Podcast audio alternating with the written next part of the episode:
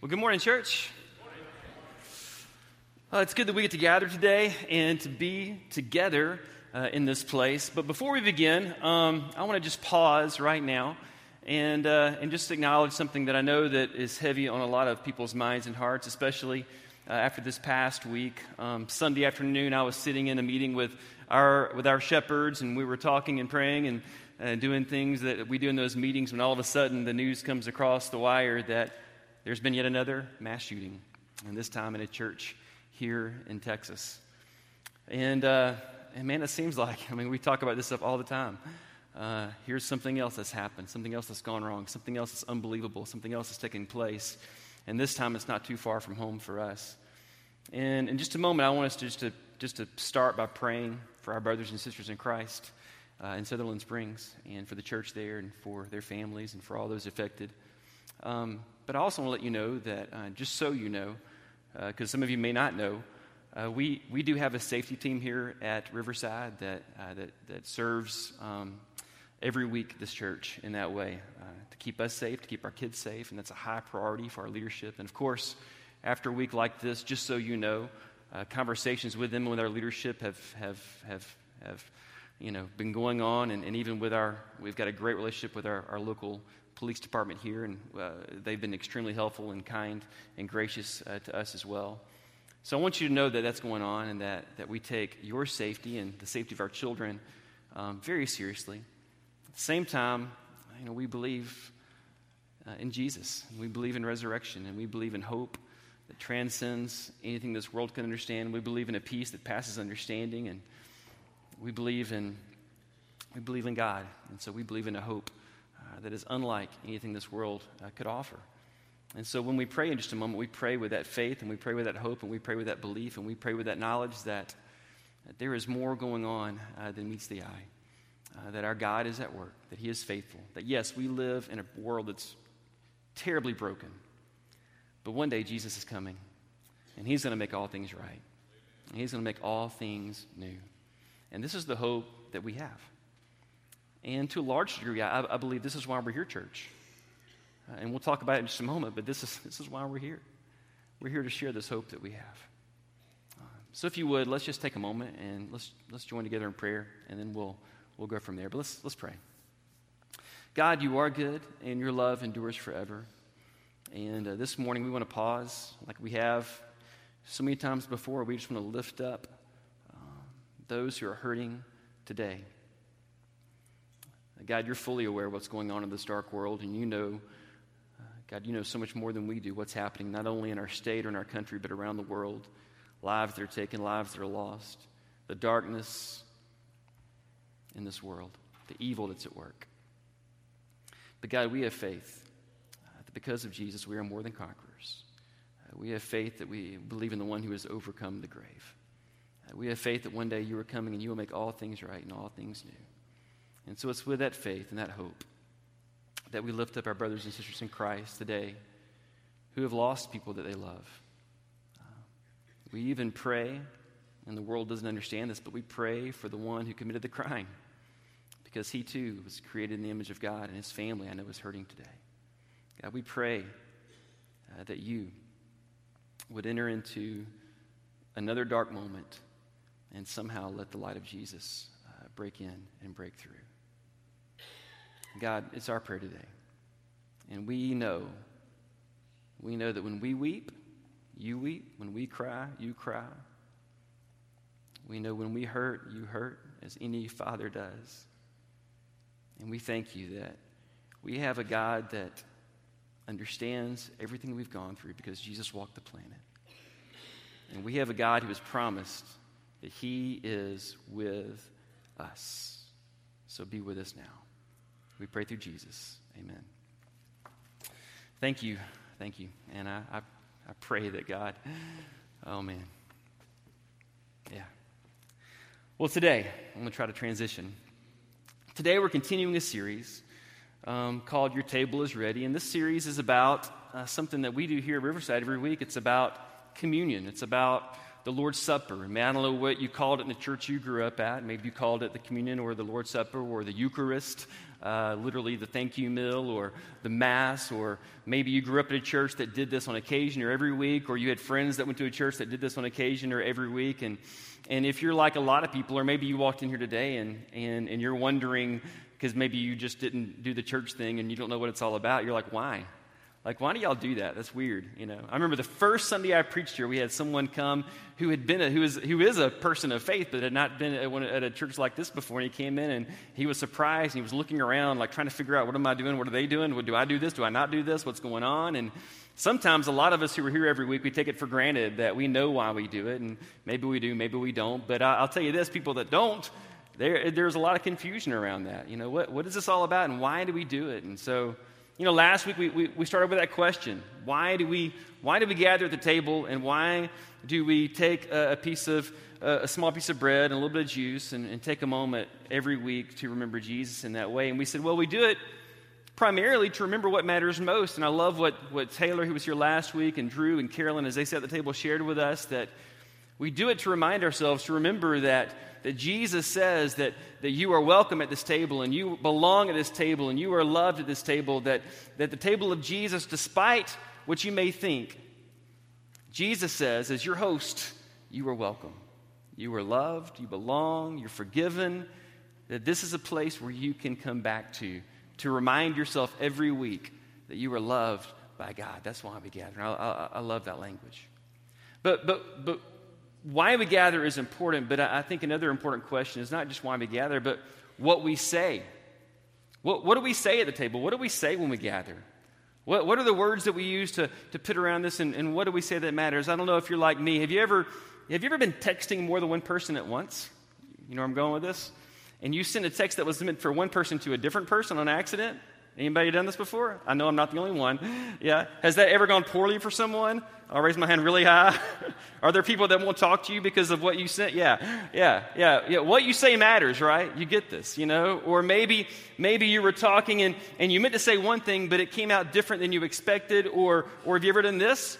You said something in a moment of frustration and angst and anger, and you said something about someone to someone else, only to realize the person you were talking about was right behind you. You ever done that? And you turned and you saw they were hurt, and you're like, oh, and it crushed you because you meant it, but you didn't mean it, and it's not the way you intended it.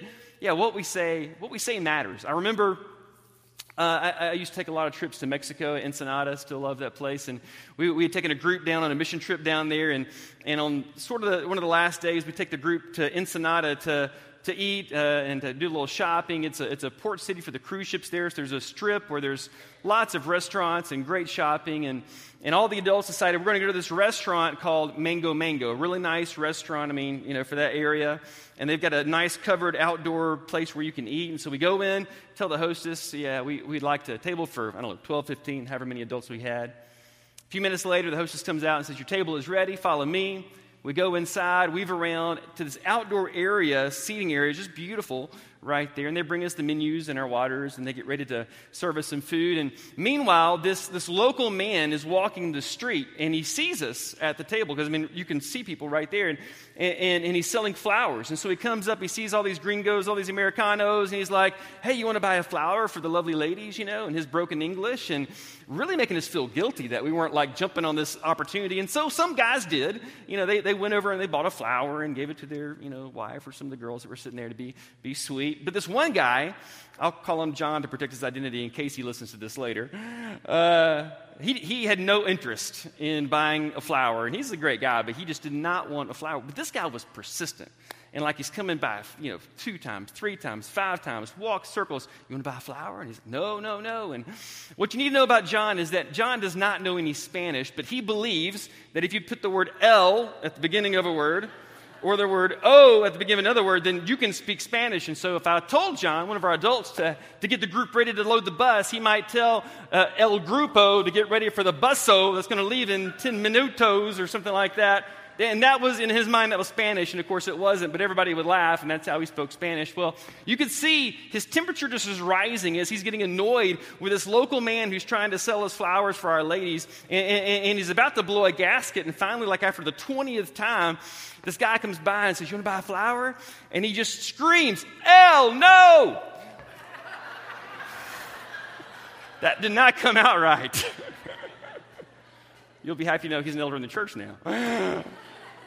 yeah, sometimes we say things and they don't come out the way we mean them, right? And we do this. We've all done this. And sometimes it's funny, sometimes it's embarrassing, sometimes sometimes we do damage. Sometimes it's hard. Sometimes we have to back up and we have to retrace our steps and go apologize and say we're sorry and try to fix what we broke with our words because what we say matters. Our words matter. And I really believe that what we say at the table matters. Like the words we use, the language we speak around this moment, it really matters. I grew up in a church like maybe some of you grew up. And we were told the words that were put around the table when I grew up, and, and, and, I love this church. I still go back to this church. I go home to this church. This church is near and dear to my heart. But what we said growing up at the table was sit still and be quiet and think about what you've done. In this moment that I, I, think is supposed to make us feel the grace and the love of Jesus. This moment that's supposed to be a life giving moment turned into a moment where, at least as a kid and as a teenager growing up in this church, you, you, you really felt guilty, judged, even condemned by God and by the church in this moment because you were supposed to be quiet and sit still and contemplate your sin. It was as if the sentiment was, it's because you keep messing up that Jesus had to die on the cross. It's your fault. And I'm like, wow. And so you sit in this moment, and we would read a scripture about Jesus breaking bread and sharing this cup uh, around a table with, with food and a, and a meal, and his friends and his disciples talking together. But we were told, don't talk, don't even smile, don't bother your neighbor, be quiet. Think about what you've done. Church I grew up at, we would read scriptures and say, you know, this is Christ's body broken for you and his blood poured out for you. And and, and, and it was given for all of you, all of you. I mean, for whosoever believes in his name, you know, will have eternal life. We read that scripture and those words of Jesus. But, but what we meant was Jesus came for those of us who looked like us and thought like us and talked like us and believed like us. Because if somebody walked in the room that what, didn't look like us or think like us, dress like us, behave like us, we weren't real sure Jesus came for them. And here's the kicker we thought we were so smart that we read the Bible just right, that we had figured it out how to check the boxes and get to heaven. And because of that, we know that Jesus said he came for everyone, but we were pretty sure he, he just meant us because we had it right. That's how smart we were. Now, you know I'm exaggerating. And I deeply love the church I'm talking about that I grew up in, and I owe them my life. But I think you see my point.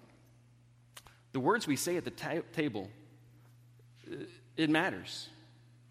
It matters what we say here because what we say here has an effect on what we believe and it has an effect on how we behave. And if we're not careful about what we say in this moment at this table, uh, at this table where, where a lot of tables in churches like this have the words, do this in remembrance of me, but yet we don't ever even remember Jesus, we just have it imprinted on the wood and it looks pretty. If we're not careful about what we say at this table, I think it can have a, an incredibly negative impact on our belief and on our behavior. And instead of drawing us closer to each other and closer to God, it can drive us further and further away. In fact, it has so often. But just so you don't lose heart, I want you to know that if we've had trouble getting this right, that we're not the only ones. In fact, the church from the very beginning of time has had trouble with this. There's a guy by the name of Paul we've talked about before. At one time, Paul was this guy who traveled around killing Christians and putting them in jail, but then he met Jesus, and Jesus changed literally everything. And this one who had worked so hard against the church became probably the church's greatest, you know, uh, asset. I mean, he was planting churches left and right. He wrote most of your New Testament.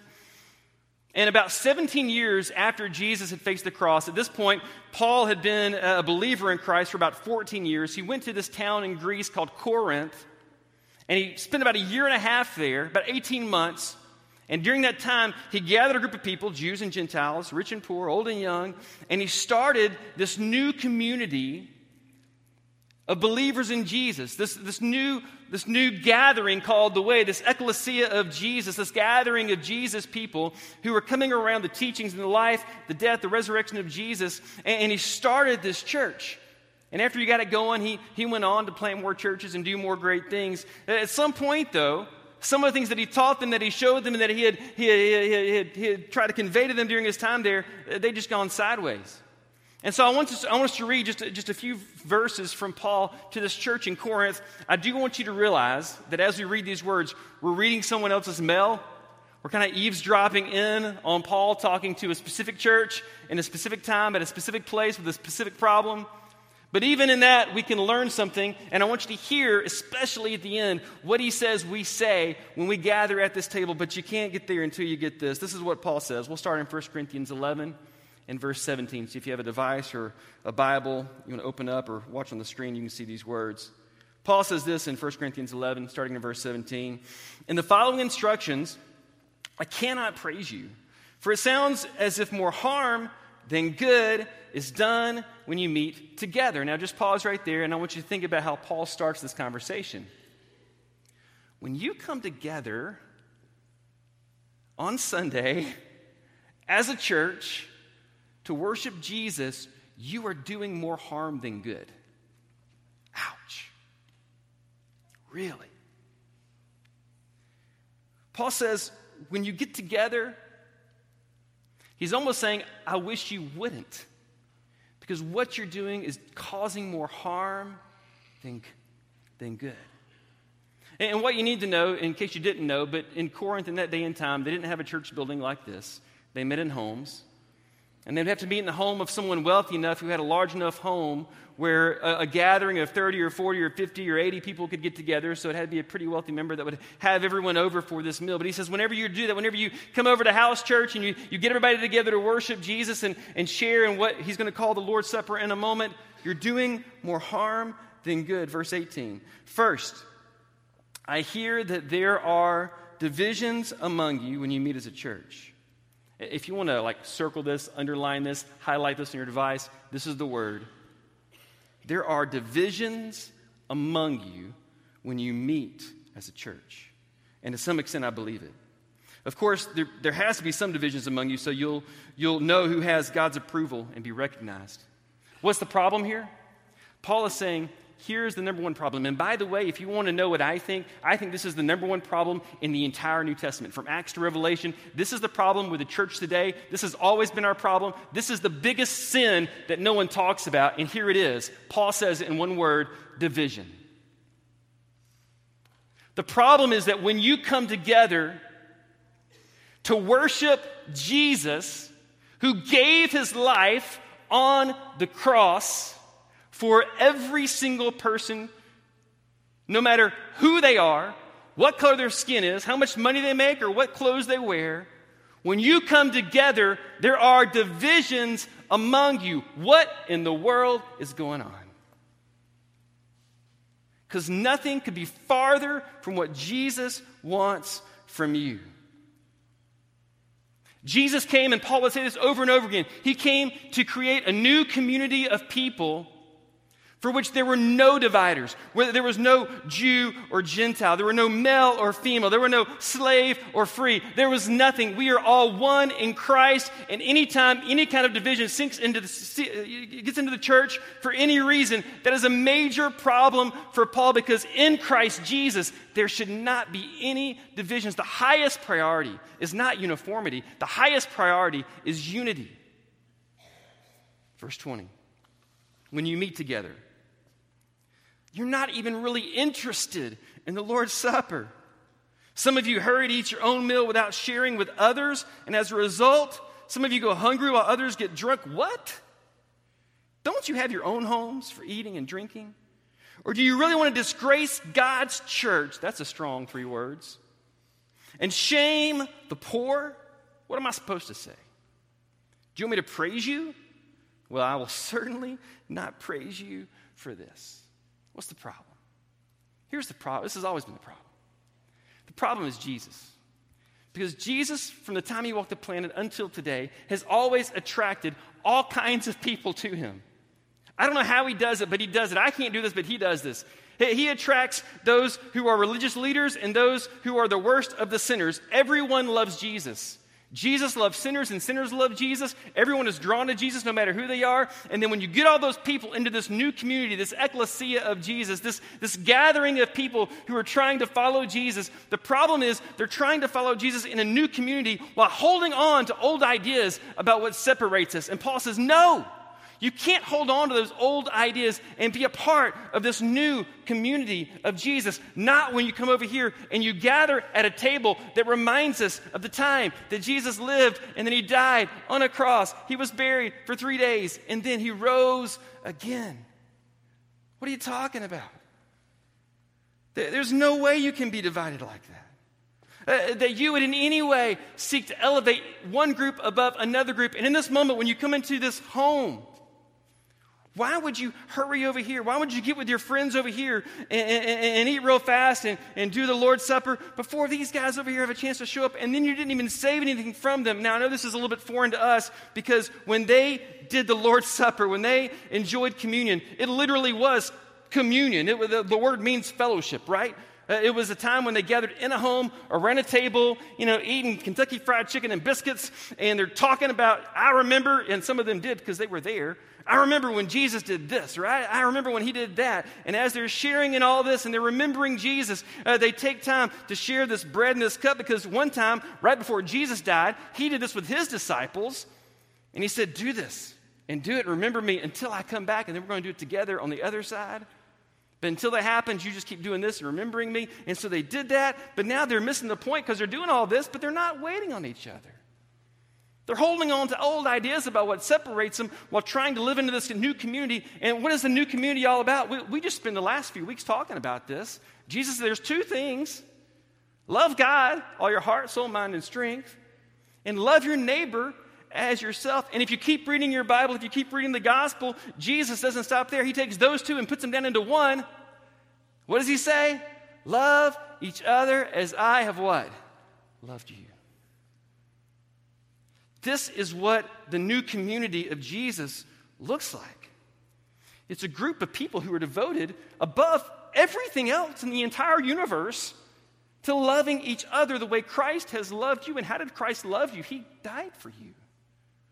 So, why would you ever elevate yourself or your ideas or your wants or your desires or your position or your power or your entitlement or your way above anyone else because let's just be honest, that's the most selfish, unloving thing anyone could ever do.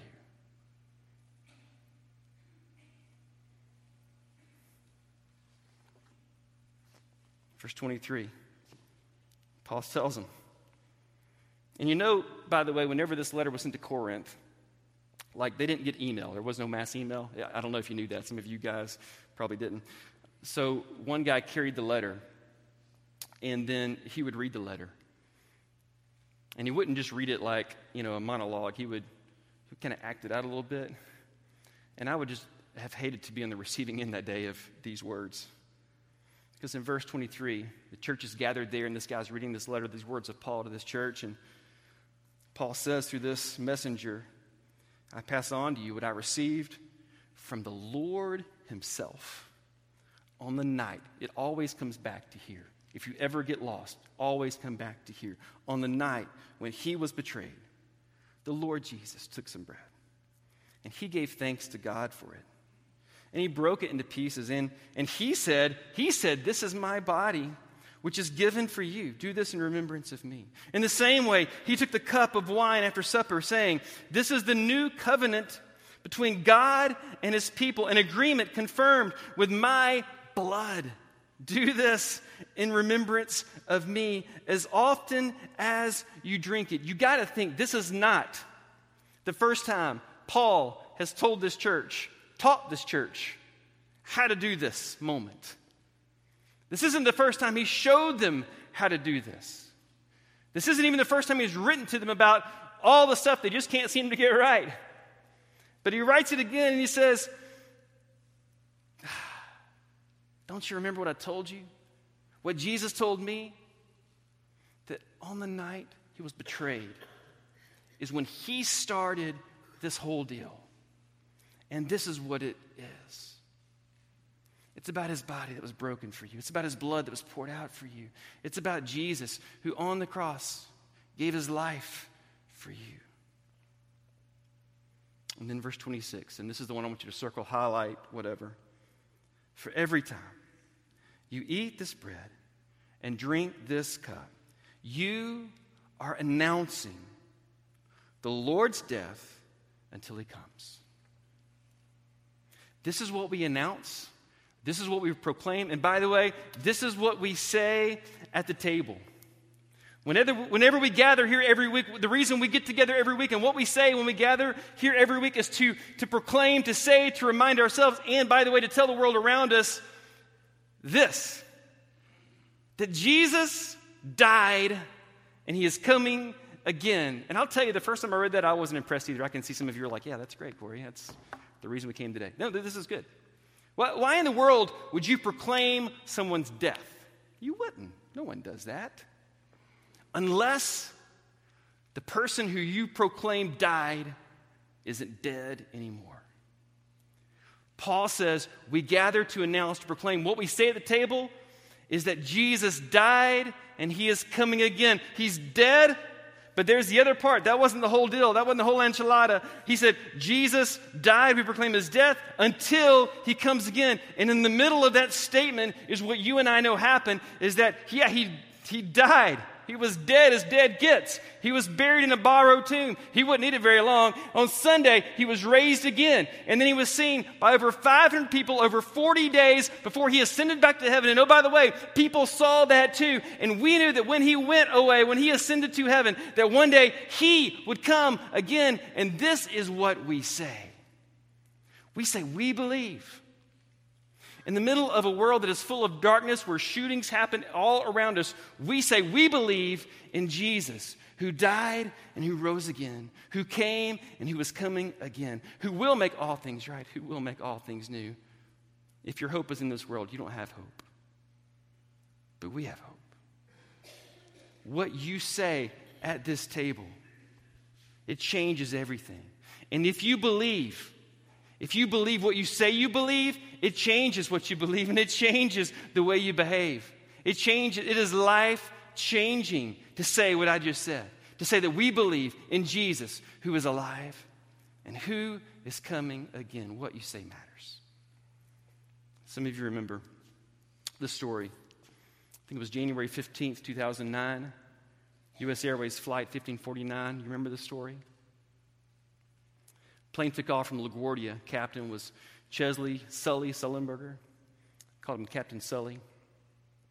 Within a few minutes of takeoff, he knew this flight was not going to go the way it was supposed to go. One word changed the trajectory of that plane birds. Canadian geese were migrating and flew by, and they experienced an unprecedented bird strike where both engines simultaneously went out. And as soon as that happened, they didn't know at the time, but they had about four minutes. Four minutes to get that plane down safely. And there was one question that went through Captain Sully's mind in that moment How do I save every life on this plane? You can go back even today if you want to and listen to the voice recorder. It's pretty short, and Captain Sully doesn't say much.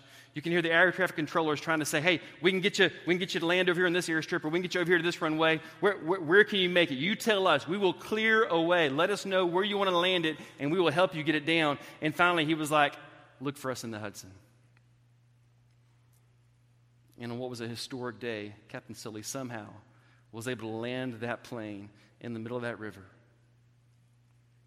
and not long after, he was trying to ask everybody he could find. Because people had been taken away by tugboats and you know, different people coming out to rescue and save people. And he had one question burning in his mind Is everyone accounted for? And when the news came, yes, all 155 passengers are alive and accounted for. He broke down. And I'll tell you, your Father in heaven, when he looked down planet Earth and he saw that everything had gone wrong, that sin had entered the picture, there was one question that went through the mind and the heart of God How can we save everyone? Because he doesn't desire that anyone should perish. And he sent Jesus from heaven to earth. And he lived a brief life. And he died a violent death. And he rose unexpectedly and he rose victoriously. And the women that came to the tomb that morning were the first preachers of the gospel of Jesus Christ that he is risen. He is alive. And when we say that, that changes everything.